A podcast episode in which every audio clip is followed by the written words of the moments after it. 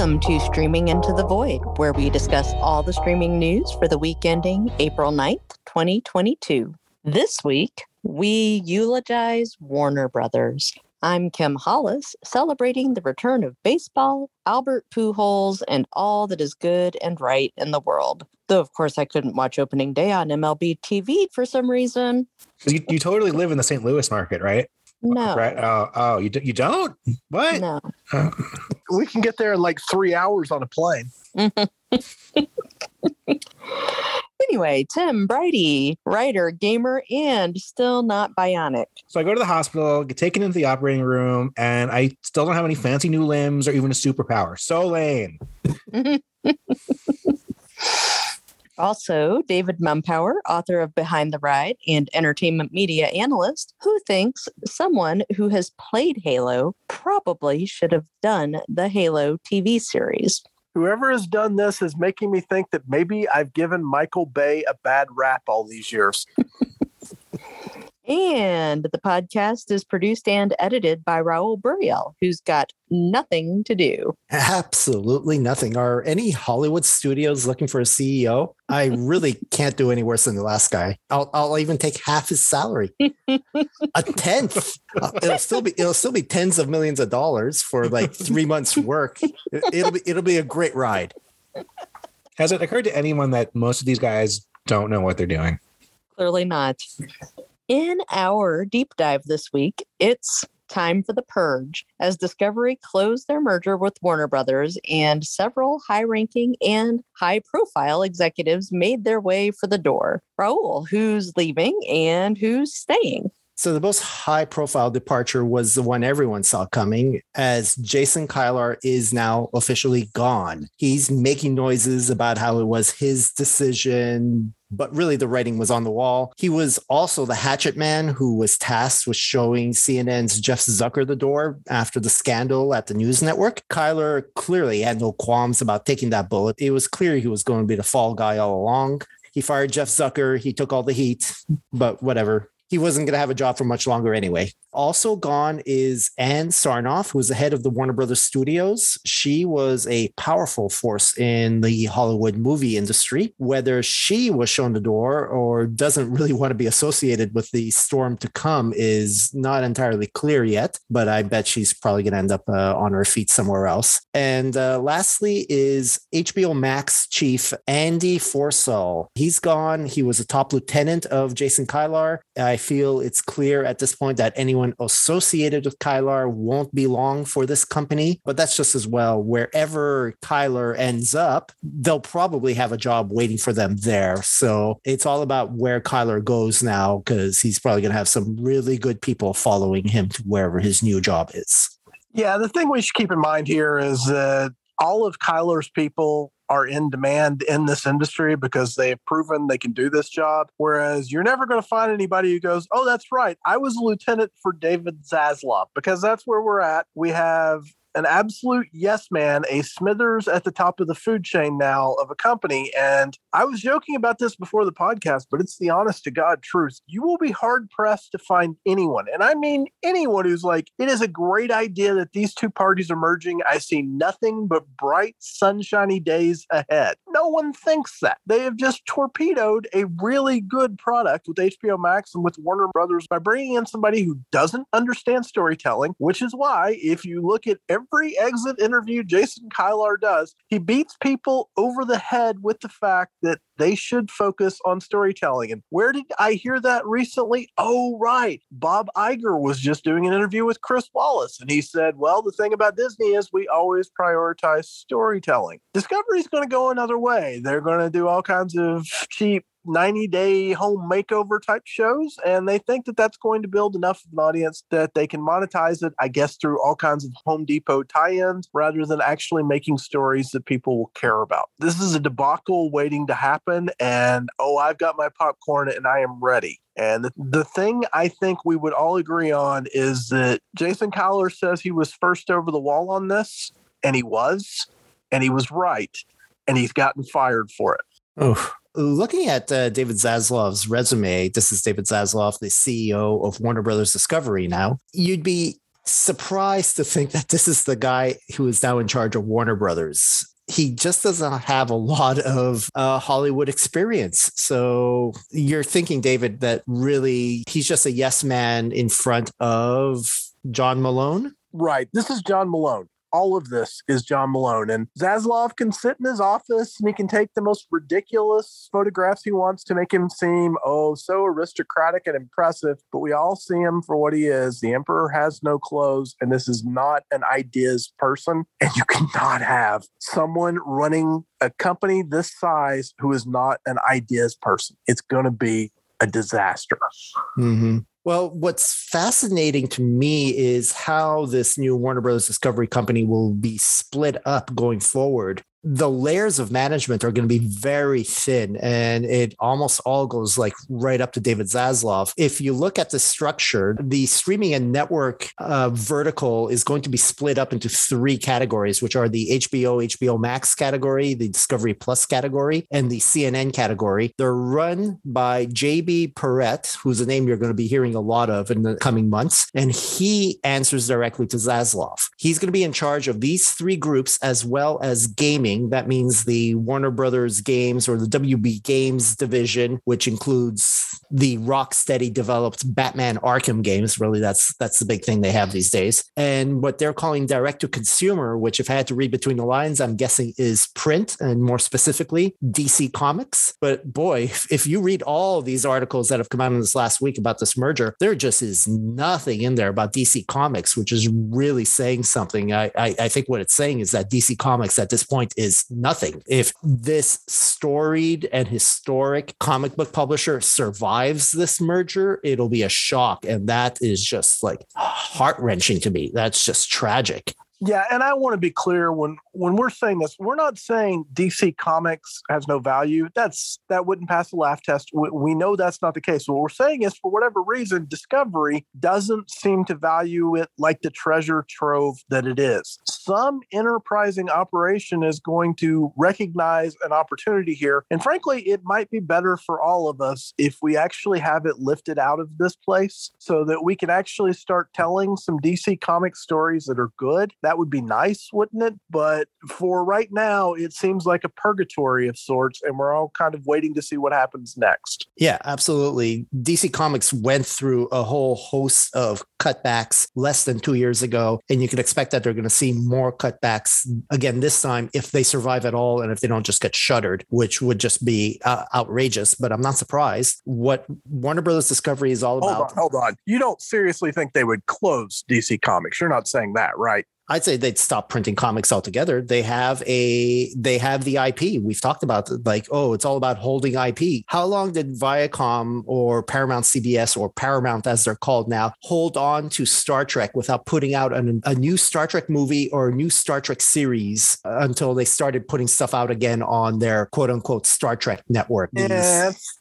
an entirely different story though. We're we're we're talking about one of the two most storied comic book franchises. They're not going to shut it down. They they might sell it off for parts. They might stop printing physical copies of comics even. I think that's unlikely, but you know, let's allow for that possibility too. But no, DC Comics isn't going away because there's too much money in it. It's just one of those things. It's not going to be a priority because again, we keep hitting this chord because it's the one that matters. They don't care about story. They care about anything that is cheap content creation. I mean, I'm not ruling it out. I'm not ruling out that they stop making original stories and that every once in a while they just roll out The Flash or Aquaman for a movie or a TV series or Peacemaker for a series on HBO Max. But the the days of original comic book art, either in print or on digital, is pretty much gone, except for like, I don't know, random one-shot graphic novels that you can buy on uh, on your Amazon Kindle. I am not ruling that out at all. All right, well, let's take a straw poll then. Kim, Tim, what do you guys think? Is is that a viable possibility, or do you think DC Comics will continue in some form?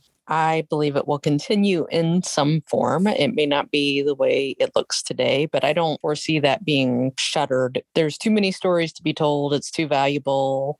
I, I don't. I just don't see that as very likely. Yeah, and they'll they'll always be the, the physical media. That that's something that will never will never go away.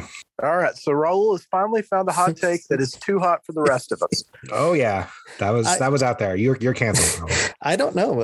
I just don't see that there's a lot of profit in the monthly or even bi-monthly printing of comic books. I just just don't know if, if that's really going to happen. But you know, if if that continues to happen, uh, I I'd love it. I was always more of a DC guy than a Marvel guy. I hope they continue to exist. But what we're saying here is that Warner Brothers Discovery merged to produce more cable and streaming content, and now this company run by David Zaslav finds itself with what? A video game publisher and a comic book company? What are we supposed to do with this? It is not at all in their plan. And they're going to need to find a place for both these things, both the WB Games division, which mind you, AT&T tried to sell before this merger happened, and this DC Comics, which whenever they want to save a little money, it's the first place they go. They cut DC Comics.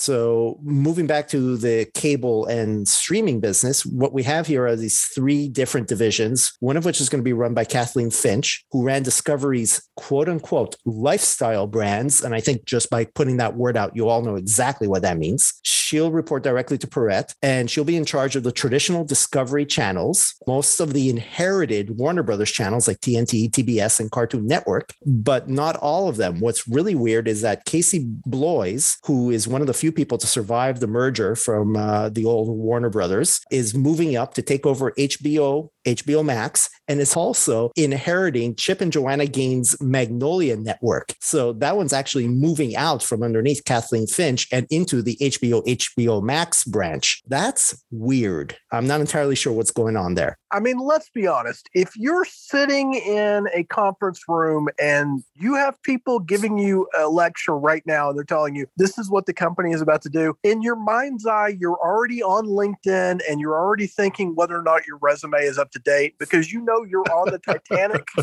and the t- icebergs are in the rearview mirror. You're getting the hell off the ship. Well, yeah, sure. I mean, Chip and Joanna Gaines are, I, uh, I think they own like 50% of this Magnolia network. So they get a lot of say in the company. And when they get presented with the option, do you want to stay underneath the lifestyle brand, which let's call it for what it is? Magnolia Network is a lifestyle channel. Do you want to stay underneath the lifestyle brand or do you want to go shack up with HBO? Who would say no to shacking up with HBO? So the fact that Bloys gets to keep HBO and inherits Magnolia Network, I mean, that says something about what Chip and Joanna Gaines see about the future of this company, but it's also a really weird pairing. Then the the last vertical here is CNN. That's where late night TV producer Chris Licht gets to keep the job that he got when CNN fired Jeff Zucker, and that's going to exist at an entirely separate unit, separate from the lifestyle channels and from HBO HBO Max. Um, yeah, and we should call that for what it is. He was, no matter what anybody says, he was the first hire of the new organization. So he was always going to keep the job because he was handpicked by Malone, which means by Zaslav to do this gig. It's not a bad hire either. He he's very good at his job. Now, is he? I mean, having come out of the late night industry, is he the right guy to run CNN? Well, then again, you look at who ran CNN before him. It was Jeff Zucker, who came out of NBC and the NBC morning news stuff, and you wonder. I guess anybody can run CNN at that point. What's he going to turn CNN into? Is a question, and is he is he going to be another yes man for John Malone, who really wants CNN to be hard news? I suppose being the new guy on the block, he's probably going to be uh, very deferential to his boss. Ultimately, my biggest takeaway from all of this is that the person in charge of the Discovery lifestyle brands is now also in charge of Rick and Morty. So I don't know what to make of that. You mean the most popular show on Hulu? Unless there's a new season of Handmaid's Tale. I need to check to see who actually produces Rick and Morty. I wonder if it's going to jump. And I think that's actually, you know, you're saying as a joke, but that's the reality here. There's a lot of these properties, and you kind of find yourself thinking, if they needed money in a pinch, would they sell some of this stuff to somebody? I mean, do they have ideas on how to monetize it? Because I have such a low opinion for them. I mean, I'm telling you, if there is one good show that gets uh, greenlit from now till the end of the year, that's going to be one more than I expect under this monstrosity. It is that bad. Yeah, I imagine it's probably going to take some time for all of this to shake out. HBO's probably got a lot of shows in the pipe already. It's probably going to be easily nine to 12 months before we start seeing the real consequences. Will we start seeing less original programming? One of the uh, biggest concerns here is that we were always counting on TBS, TNT, Cartoon Network to feed the HBO Max beast. A lot of that programming made its way onto HBO Max. The uh, Teen Titans cartoons is just one easy go to example. Those shows were on HBO Max. Now that they are essentially under different leadership, will these shows from TBS, TNT, and Cartoon Network still go onto HBO Max or are they going to go on to, God forbid, Discovery Plus? Are you still thinking of them in terms of two different subscription services? Because in my mind's eye, I already think of it as one merged entity. So I, I feel like that happens like by the end of the summer. Do, do you not think it'll happen that quickly? I don't know if it can happen that quickly simply because of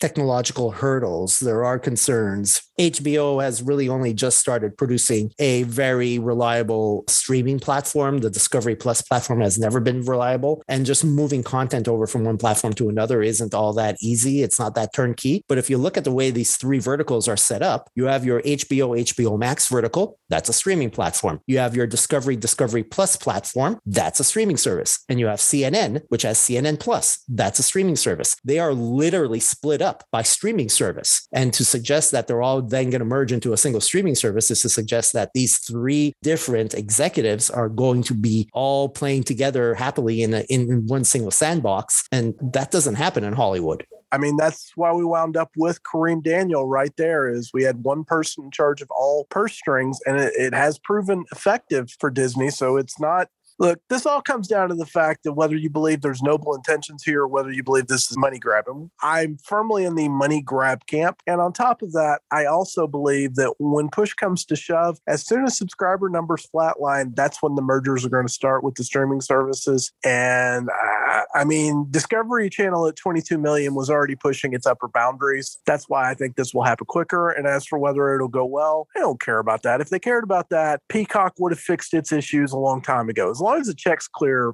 everybody's fine.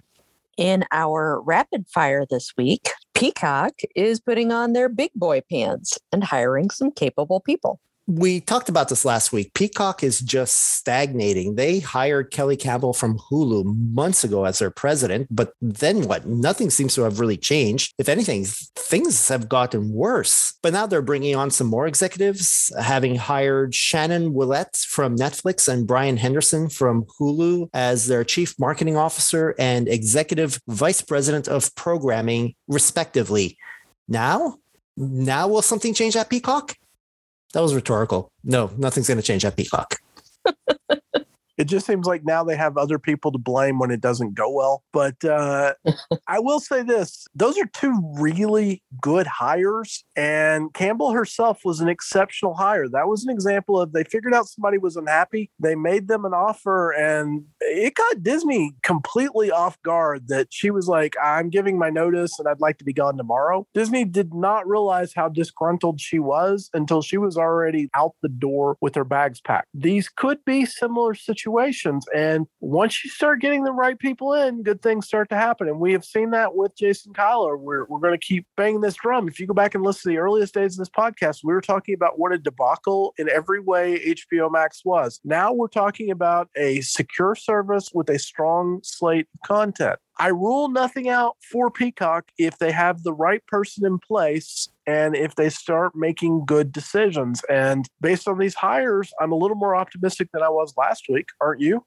I'm not going to rule anything out, but it took them a very long time. Kelly Campbell's been president for a while now. And only now did they announce these additional hires who now need to be onboarded and need to make their own decisions and make their own changes. This is in an era of overnight change in the industry. This is moving at a glacial pace there are some people at NBC Universal and at Peacock, who are still existing in a yesterday paradigm and they need to move into a today paradigm, they are hurting themselves by moving so slowly. And that's the obvious downside of being a subsidiary of a major conglomerate like Comcast. You are not the first one eating at the dinner table. You are, what's the term that Roman Reigns uses, Tim? The head of the table or the whatever? Head, the, head, the head of the table. Yeah. Yeah. You're not at the head of the table. You're number two or lower on the list. That's not where you want to be. So none of this is really that surprising. They've had to wait until Comcast says, all right, we'll give you some money. And now that they have it, they're making good decisions. But the Comcast always holding the purse strings is always going to be an issue.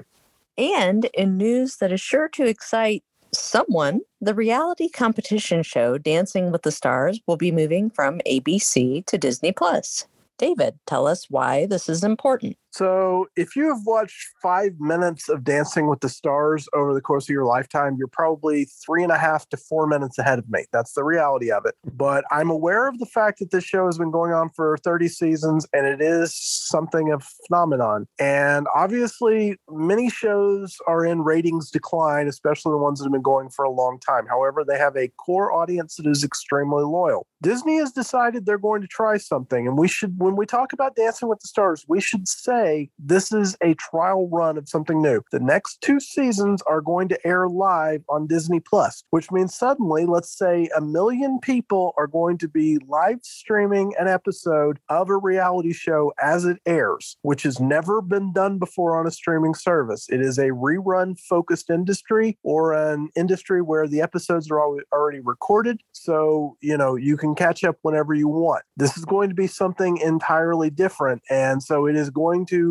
effectively test whether or not Disney Plus can actually handle a million or more simultaneous users. And Raul, I know you've got thoughts on this, but let's go ahead and tie a, a, different thing together. Isn't this something they would do if, say, they were trying to entice the NFL to sell them Sunday tickets? I suppose throwing Dancing with the Stars to the Lions as a kind of a test bed is an interesting approach. I'm not ruling that out. Better that they fall flat on a product they own than on, say, a football game where the NFL would be very upset if Monday Night Football crashed on them. So yeah, this this makes a lot of sense. Are we going to be seeing the same kind of numbers as an actual football game? I don't know, but forcing people to watch all of them at the same time because it's live, so you can all call in or vote online, is a pretty clever approach. And it's a really interesting way of boosting those uh, streaming ratings. I mean, we can have millions and millions of people watching Squid Game over the period of a month or two, but when everybody has to watch Dancing with the Stars in one night, that's going to give you a whole lot of minutes watched in one single day. The show is still popular. Like as recently as 2017, the show was still getting averaging 10 million viewers a week. Uh, the most recent season in September to November of last year actually dropped. It's, it's down to about four to five million per episode, but that's still a lot of eyeballs on a streaming service. A lot of it has to do with the viral nature of the show. It's it's almost more about the clips you watch on social media the following day than on the show itself. Mm-hmm. And and they also go for like the uh, the buzzy uh, celebrities. They get very high caliber celebrities compared to say I don't know celebrity Big Brother. Um, so yeah, they, I mean there are some there's some names you'd be shocked to see on this show, and the fact that they are there week after week dancing, and then you get to talk about them uh, the following day on Twitter or get to see clips of them on TikTok. This show's got legs for for years to come. I also think it's important to add that they just went ahead and doubled down and said it's going to be for two seasons, which shows that they're saying this is a commitment. We're we're not going to go back on this. The next year of this series you're going to find on Disney Plus. And I can tell you right now, for all the negative things we're saying, David Zaslav of all people is paying very careful attention to this because you're talking about Chip and Joanna Gaines and this other stuff. Imagine if Discovery could start doing these live streams for these products and special events. That would be the cheapest way for them to create content. And that's what they're looking for. Oh yeah, no. Compared to um, say another season of The Flight Attendant on HBO Max, content like this costs nothing at all to make and gives you all kinds of awareness and buzz. So yeah, absolutely. If Discovery is wanting to pivot towards more reality content and and towards less of the high quality, high caliber scripted content that you've been seeing on HBO Max, this is how they're going to do it. Okay, Tim, before we talk about the ratings, should we discuss a little bit about the box office? Kim, Uh, Kim sounds apologetic there. It, Yeah, is it, yeah, is it that bad, do, guys? do we really want to talk about Morbius? No. That's why I sound apologetic. I've got I've got the I've got a whole narrative in my head about how if Sony thinks they're just going to make a studio off of Spider-Man properties, Morbius is the reason why that's a very bad idea. yes, that, that that proof of concept just just failed hard. Yes. Let me just say it like this I would literally make money if I went and saw Morbius and reviewed it. Like people would pay me to do that, and I've still chosen not to go. That's how bad we're talking. Uh, meanwhile, this weekend, so you know, one of the last movies that ca- came out in theaters before the pandemic now has a sequel because Sonic Two is, is going to be this weekend's That's top right. top movie. Uh, and it somehow actually made six million on on Thursday, so Oh Lord. that's pretty good. But yeah, so it's a bit of a mess right now. Yes, Mor- Morbius premiered last weekend to thirty nine million dollars. Uh, yes, derailing any hopes of the the Spider Man studio essentially. Sony has milked that well as far as they can. They don't, people only care about the Spider-Man movies now. Folks, this is an important lesson for you too. Remember, if you're ever in a situation with vampires, hedgehogs beat vampires. Now They you do. know. Yes, yes, they do. And I'm actually looking. I assume it's expanding, but everyone who's seen it just raves about everything, everywhere, all at once. Uh, so I'm I'm hoping that expands and does actually well because I know nothing about it other than everyone who's seen it has said it's like one of the greatest things they've ever seen. It's Michelle Yeoh. That's all you need to know. Yeah. So okay. So so ratings? Yes. No. Yes, yes, please. Okay. Because you asked nicely, Tim's- and and, and I'm back because Tim's You know, gone a I- week and he forgets how it I works. I list I listened to that last week. Roll. What have you done to my baby? I'm so sorry. so we have yes the, the Nielsen streaming ratings for Monday, March 7th to Sunday, March 13th, 2022. And the top show of the week, top original series is The Last Kingdom. Bit over 1.4 billion minutes for 46 episodes. We we screwed up, didn't we? this show does not exist. No, there's no such show as this. We did not mention the new season of this show when it was premiered on Netflix, I guess about five weeks ago. We missed that. I'm sorry. We missed it, and it wasn't in there like this is coming this week either. Yeah. So that I mean, this is a bizarre. BBC show that I guess then went to Netflix, and maybe Yes. that's why. And we had no idea it, would, it was as popular as it was. I don't This know. This is the next stage of Netflix's social experiment. Now they're not even going to advertise things. They're just going to suggest them when they pull up the app and see if it matters. And obviously, based on this result, it doesn't matter. Mhm. yeah.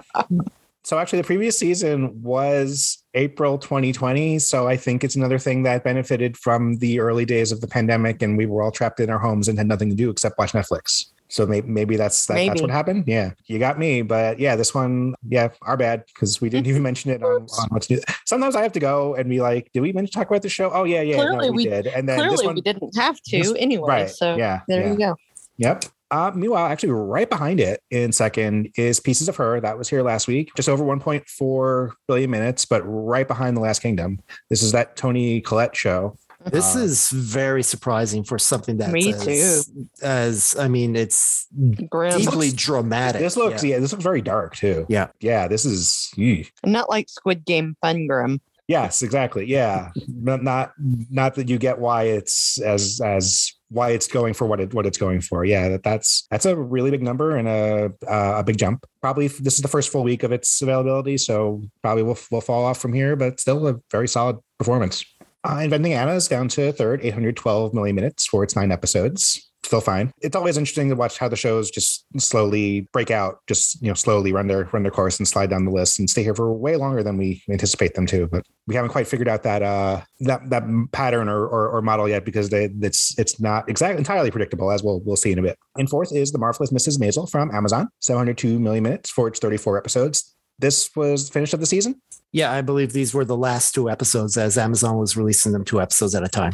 The release date was the 11th. The 11th. Okay. And I'm going to say it, we won't see the jump that we see from from from shows with when they come out. People will tend to binge watch the entire season when the finale drops, rather than like right after. So this this was the, the final four episodes were only available for three days, but I think it'll start its slide down the list over the next couple weeks from from here. This might be its peak. Fifth, Love Is Blind, also from uh, back to Netflix. They're 689 million minutes now for its 25 episodes. Uh, sixth, worst roommate ever. 556 million minutes for five episodes. Actually, that's that's pretty good. I know it was a little higher last week. I know we talked about that when, and you talked about last week. I don't recall what it exactly is about though. It's about like people who are roommates with or live Oh, with. and they're and they're not like it's, it's just not it's it's not played for laughs. They are no, no. they They're were like really literally terrible. terrible, terrible people. Oh, okay. Yes. Ooh, boy. Mhm. Okay. Mhm. What is wrong with you people? Oh my god. Okay. Yeah. It's it's produced by Blumhouse and it's about true crime ish uh, reality programming. Uh, seventh here is Ozark still 464 million minutes. Uh, we will get the second half of the final season at the end of this month, but it'll be some time before it hits the rating. So probably just in time for it to fall off and then it will return with those new episodes. Uh, something new in eighth upload. This is actually from Amazon, 441 million minutes for 17 episodes. Yeah, the complete uh, second season was dropped on uh, that Friday, the 11th. Yep, it's like yep. So that's actually just a three day number. Seven more episodes hit on on the eleventh, as you just said. So yeah, we, that might take a jump next next week. Uh, you guys, I think when it premiered, you guys said you didn't like it, right? Or, Uh, or it wasn't quite. Kim what- liked it. I didn't. I yes. Okay. That that is correct. okay, I see. In ninth, Vikings Valhalla, 412 million minutes. That took actually took a big big tumble from from last week after the first full week of its uh, availability for the series. And uh, 10th, actually, Amazon getting three shows on the originals chart this week with uh, Reacher still here, 337 million minutes for their probably their one of their biggest hits in, in some time. Okay, now the reason we're all here because our long national nightmare is finally over. The top movie is no longer in Encanto, believe it or not. No. I know. Aw, And- I'm wiping and away a single tear. Yes, and now it is turning red with Sorry, 1.7 parents. Yeah. Yay. 1.7 billion minutes watched. And that's just a Take three. that, Disney. Yeah. You suck, Disney. Go Yeah, Disney. Disney. That's just a three day number, guys. Woohoo. So yeah, that one could explode next next week, I think. That's awesome. It's a wonderful, delightful little movie. So it deserves this spot. Just as Encanto did. Yeah. I mean, hopefully it doesn't, you know, dominate the list for for three months like Encanto did. I'm sure And Encanto get, just and we all get sick of seeing we all get sick of seeing it. Yeah, I'm sure that will eventually work its way back back to the to the top. But yeah, hey, uh, good to see Disney just absolutely crushing it with uh, the movies in 2022 hmm because Free Guys is on- is there as well. That one did, did all right, and yeah, the, uh, this is I mean, the Pixar. You can't go wrong with with Pixar. They've they've not missed. Uh, meanwhile, something else new in second, and that's also not in Encanto. This is the Adam Project, a bit over 1.3 billion minutes. The um, Ryan, Ryan Reynolds family action movie, right? Family action, time travel, Yeah. something or other. Yes. So Ryan Reynolds owns the streaming charts this week. Yeah, he does. Sort of. Kind of. Sort of. Yeah, somewhat. Meanwhile, here in third is Encanto. So down to 783 million minutes watched, which on any other week would actually be far and away the top movie if we didn't have two big new releases. So that's the only reason it's it's down to to third is because we had two big premieres on the 11th. I will say that I'm pretty sure that either in this rating or immediately after it, they added the sing along. So next week's number will either see more depreciation or it'll uh, it'll see a jump depending on whether or not this actually reflects the sing along total. Mm-hmm. Yeah, I was looking forward to seeing that have an effect. And we talked about it around the time, about a month ago when Turning Red Cape came out. And we weren't quite sure what date that was getting added, but I there doesn't appear to be any effect here. But I imagine by by next week we will see if there's any bump in Encanto's number. Although thinking out loud, it's also possible that they're just not going to include it and are grading it as its own thing. Yeah. That would, that would be interesting if they did, if they did count it separately. Yeah.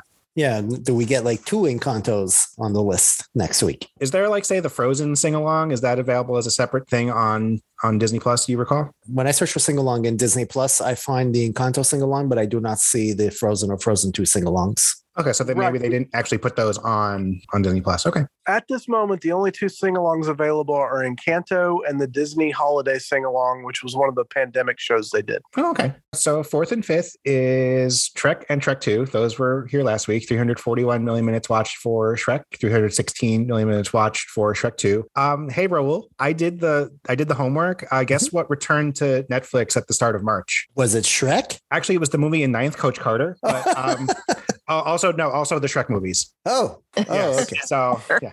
Oh, that's a weight off my mind.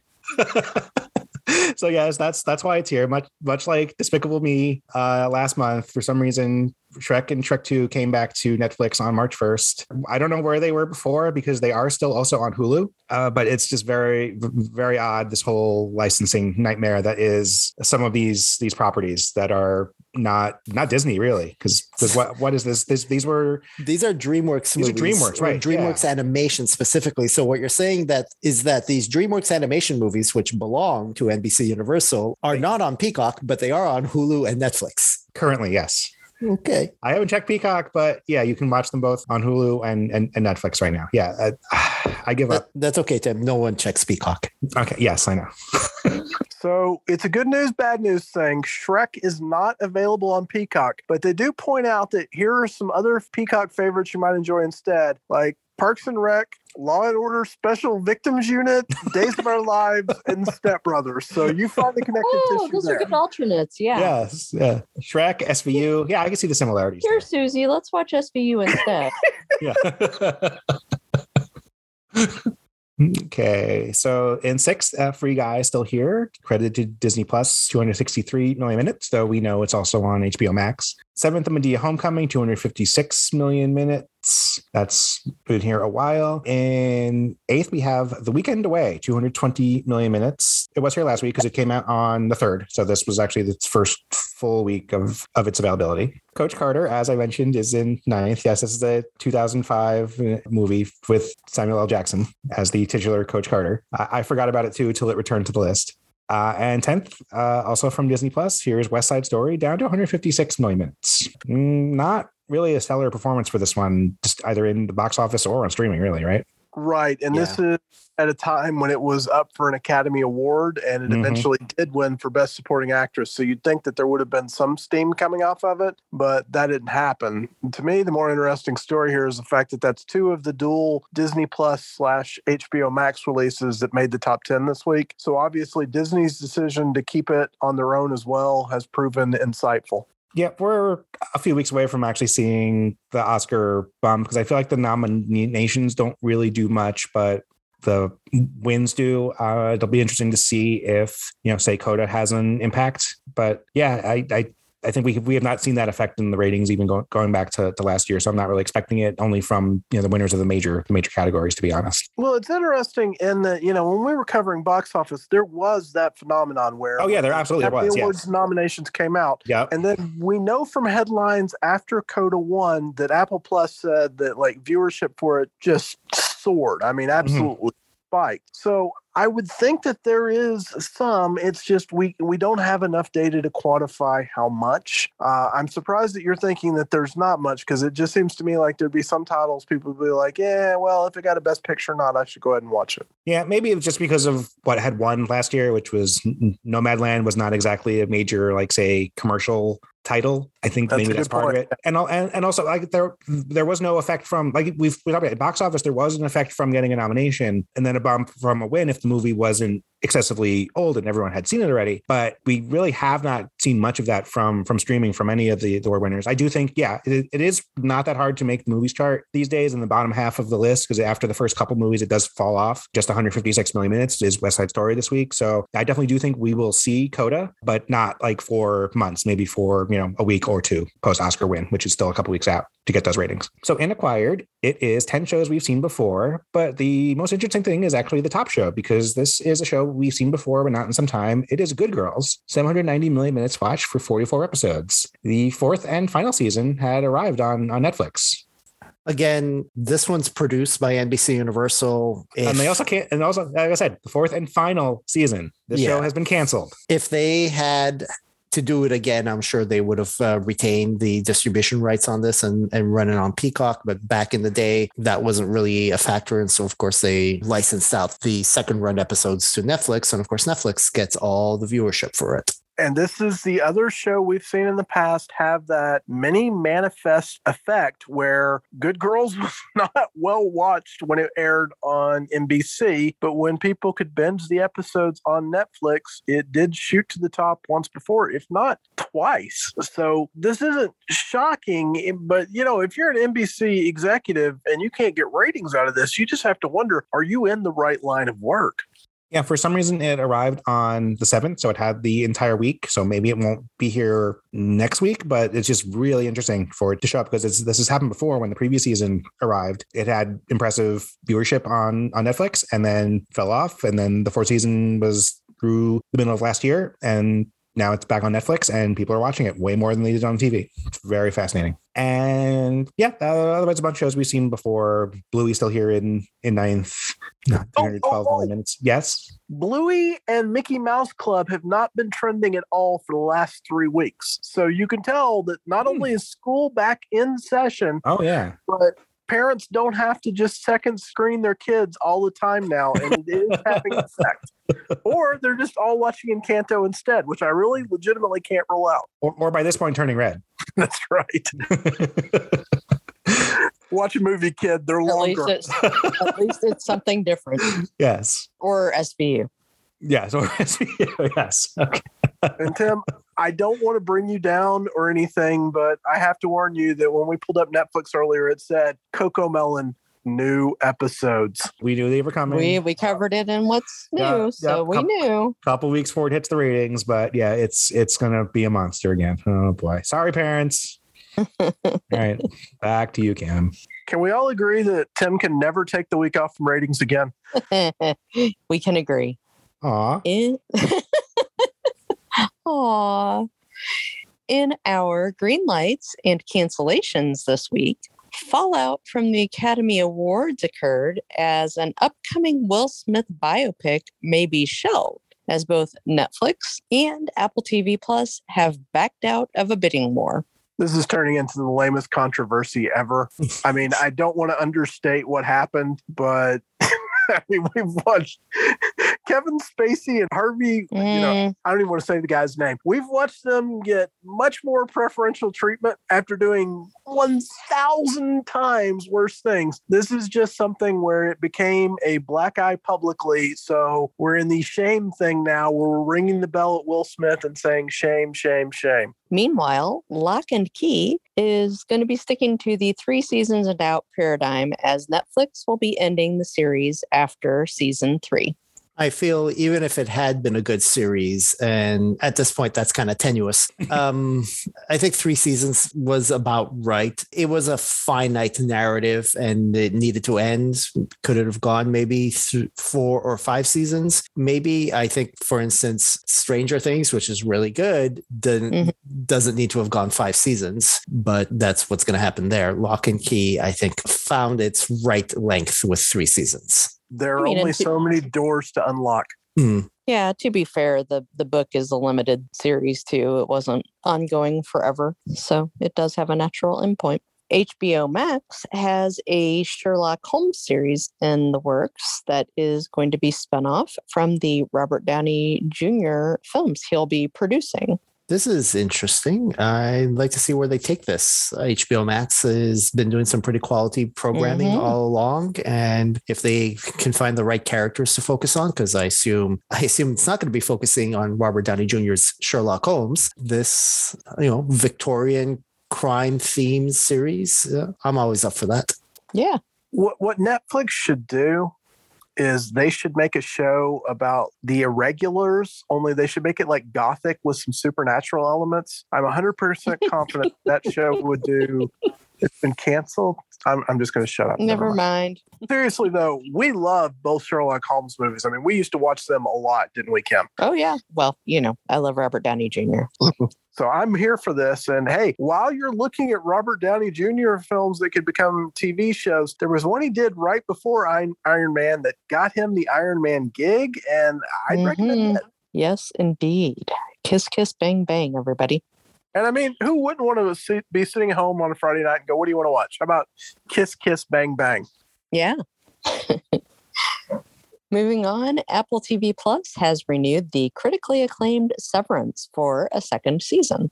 If anybody could tell me what this series is about, I'd really appreciate it. This, this is this show is so nebulous. I mean, I get the the premise, but I I really it feels impenetrable to me. I think it's something you just have to watch, and it sounds like it had a, a shocking ending. Hmm. I mean, they cast Adam Scott in it, so it had a shocking beginning too, for my money. I know. I'm sorry to you know that that's ah. the case. Poor Adam Scott. He's from the bad place. We all know. And Amazon has locked up distribution of the Jennifer Lopez romantic comedy Shotgun Wedding. She's just going to be in wedding movies from now on, isn't she? That's why this story busted me up so much. They saw that even Peacock could have a hit with the Jennifer Lopez romantic comedy, so like, we'll take it. This was one of the ones that was going to have Armie Hammer in it, and then Josh Duhamel came in at the last minute uh, to replace him. Oh, Oh, boy. it's good. It's got Josh Duhamel in now. Question one: Have you ever eaten anyone? Have you ever experienced an interest in eating anyone? You're hired. hmm As always, we close out the show with what's been keeping us busy over the past week. And this week, I didn't have the opportunity to watch or listen to or read many things. So I'm going to go into the vaults with The Adventures of Brisco County Jr., which is a show that I dearly love and is now playing for free on Tubi. This was one of the early Fox Network shows, and I was actually a big early Fox Network watcher. It sadly only lasted one season, but starred one of my very favorite actors, Bruce Campbell. It's a Western with a steampunk feel and was produced by the late Jeffrey Boam along with his partner, Carlton Cuse, who is known for his work on Lost and also Locke and Key. And that is Carlton Cuse, who's known for his work on those shows. And the cast was remarkable, including John Astin of the Addams family, who played a very fun inventor, Kelly Rutherford as Dixie Cousins, Christian Clemenson as Socrates Poole, and the late Julius Carry as Lord Bowler, a bounty hunter who competes with Brisco, who is also a bounty hunter. And Billy Drago is an amazing villain. Watch it. It's one season. You can get through it really pretty easily. So the. Adventures of Brisco County. Hmm. All right. Yeah, I'll have to look into this. Raul, how about you? So one of my great comforts during the pandemic was a show whose episodes I watched regularly on YouTube. It was a program called Time Team, where a group of historians and archaeologists visited a site, usually in the UK, and performed an excavation over three days. I was familiar with the program from a spin-off that aired on PBS for a couple of seasons many years ago, but never got to the original until the pandemic. It lasted 20 seasons in the UK from 1994 to 2014 and has hundreds of episodes. It's hosted by Tony Robinson, who's Americans probably know best as Baldrick. Baldrick, in- yeah. Some beans. well, yeah, that's how we all know him, Baldrick in the Blackadder series, but is actually renowned for his work on historical programs as a presenter in the UK and has actually been knighted by the Queen because of this work. It was true comfort viewing. Well, clearly, the popularity over the pandemic lit a fire under the producers as they started a Kickstarter campaign, and Time Team is back with new original episodes on YouTube. This means everything is bigger. The production is more massive. The episodes are longer. Tony Robinson, unfortunately, isn't back, but he's getting a little along in his age. So I wouldn't begrudge him not wanting to be out in the field for three days during a production. But many of the old cast and crew have returned. It's great to see so many familiar faces. It was just really a joyful return. I watched the first three episodes, the first excavation on my trip a couple of weeks ago, and the second excavation is going live now on YouTube as we speak. I'm also going to do a quick shout out to uh, Moon Knight on Disney Plus. Give me more. One episode was not enough. Oh, it's so good. Yes. Oh my God. It was incredible. Although I'm very concerned and maybe relieved that we just haven't seen the superhero in costumes all that much. This is really all about the acting at this point. Uh, the costume does look heavily CGI'd. So I hope as we see more, it doesn't look as weird as I suspect it does. You haven't seen the second episode yet? Nope. Watching it after I uh, get All off right. the podcast. All right then. And I also watched uh, Death on a Nile, which I tried to watch on Hulu, but I really couldn't tolerate the ads. So I switched over to HBO Max. Yeah, I couldn't help it. Uh, like right in the middle of uh, the movie, eh, without really any kind of pause, ads popped up. And that was just very off putting, but I knew it was on HBO Max as well. So I switched over. Uh, and I really got to say, man, the true mystery here is who murdered the script. This was not a good movie.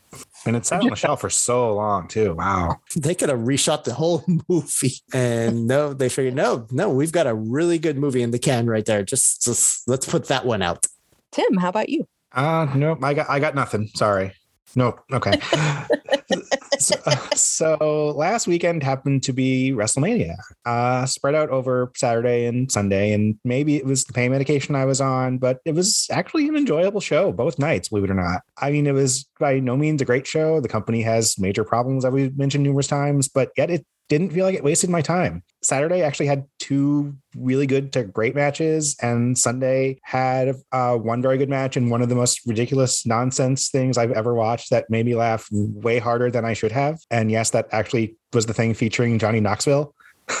Believe it or not, they did a good job. I have with heard that nothing show. but good things about that match. So yeah, yeah, it's so stupid that you just can't help but enjoy it. That's that's what wrestling should be. Just just if you're gonna be stupid about it, just go all out. And yeah, it was it was Jackass the wrestling match to be honest. And Sami Zayn is is a great character, and he just went along with it. And he's even said it's like this is one of the matches I'm most proud of in my career, believe it or not. Um, you know, there's there's some questionable decisions and, and, and choices. Like Pat McAfee is apparently one of the most popular people in the company, and he's not a wrestler. He's very athletic, obviously, because he was an NFL player. Yes, even though he's a punter, but you know, he he had a very entertaining match, and then there was a whole bunch of nonsense afterwards. The Stone Cold stuff is was worth it for the nostalgia kick. But yeah, it, it was it, it was worth it. I was actually not mad that I I watched WrestleMania, even though I'm not that big a fan of the what WWE's putting out right now. But they they had some some really good moments. So yeah, good job WWE. Do do that more and I'll complain about you you less. Also, as we're recording this on Friday night, the first Major League Baseball game on Apple TV Plus has been playing, and uh, I've just had it on, on on mute, which is not the best way to watch a baseball game sometimes. But I do just want to mention that at, after the top of the first inning, the very first ad was a 90 second ad for Coda, you know, the, the movie that won Best Picture, which you can actually watch on Apple TV Plus. As as you can actually watch the Friday night games without a subscription, at least this one. I don't know if that's going to be a one time thing or they're going to continue it. That's kind of smart that that whole cross promotion thing. And now you see why the streaming services are going after live sports. Oh, and they put up someone's walk up song on screen, which you know you can buy on Apple Music or stream on Apple Music or buy on iTunes. And I assume if I was ah, watching it if I was watching it on my phone, I assume I could probably click something and it would just open it up in, in another in the other Yeah. That's- so that's that's amazing. So I I'm looking forward to see what they what they do with that and just the yeah the integration, especially like they're you know they're, they're having some stats on the screen like you know uh, probability of you know reaching base and or making out or whatever. And I think you know Amazon is you know going to be the is the king of that with their with their uh, stuff. But yeah, I think that's that's that's the future of sports right here, and we're it's going to be a big sea change in multiple sports over the next next couple years. And one last thing, and if I can just say, yeah, I, I wasn't here last week because I was having a major procedure done. It wasn't immediately life threatening, but it was very important. Get your skin checked, people. That's that's all I'll say. I'm I'm doing all right since then, and I really do thank everyone for their love and support. It means more than I can put into words right now. So yes, thank you. You guys are all great. You are loved, and we do support you because you're incredible. Yeah, we love you, Tim. Aw, thanks, we love you All right, David, how about you? So, first of all, if Tim's going to talk about baseball, then by God, I am going to talk about my World Series champion Atlanta Braves for just a moment. And not because of the fanboy stuff, which, you know, I'm certainly willing to do whenever you want to listen. But Charlie Morton is currently pitching in a game where he is ahead 7 nothing, And that is notable because he is pitching on April 8th. On October 26, 2021, not that long ago, Charlie Morton broke his leg during a World Series game and has not been seen since then. But as a reminder, after he broke his leg, he was clocked at 96 miles an hour on multiple pitches afterward because that is his pain threshold. And now, less than six months later, he is currently dominating the Cincinnati Reds. He's not human, and it actually inspires me about what the human condition can do. The other thing I want to talk about here, just briefly, is that uh, I did have the opportunity to watch uh, Moonshot on HBO Max. And I got to say, that's a film that should be in my wheelhouse, but it just didn't quite get there for me. However, I do want to throw out that if you haven't been watching the Lakers show on HBO Max, and Kim will back me up on this, the third episode of this series which is based on true events, by the way, has a shocking twist Mhm. that even I, a huge sports lover and a fan of the Lakers in the 1980s, I had never heard this story. It, it had me Googling all night afterwards, and that is reason enough to make you want to watch. And, you know, you don't even need to watch the first two episodes if you want, just that one. And then you will spend the rest of the time going, I cannot believe that's a real thing that happened. Because if it happened today, it would be the headline everywhere and the number one thing trending for the next month. It really would. This is Winning Time, the rise of the Lakers dynasty on HBO Max. Yes, it is. Yeah, it's definitely worth watching, uh, and not just for the the wild twist at the end of that third episode. It, it is it's funny and it's atmospheric, and they're having a lot of fun with it. So definitely give it a shot. Thank you for listening to Streaming Into the Void. Please consider subscribing via Apple Podcasts, Google Podcasts, or wherever you listen to podcasts. And we welcome your feedback. Remember that we're on social media at Streaming Void and online at streamingintothevoid.com. If you like what you're hearing, please consider rating us and giving us a review in your favorite podcast player. Be sure to watch for us again next week.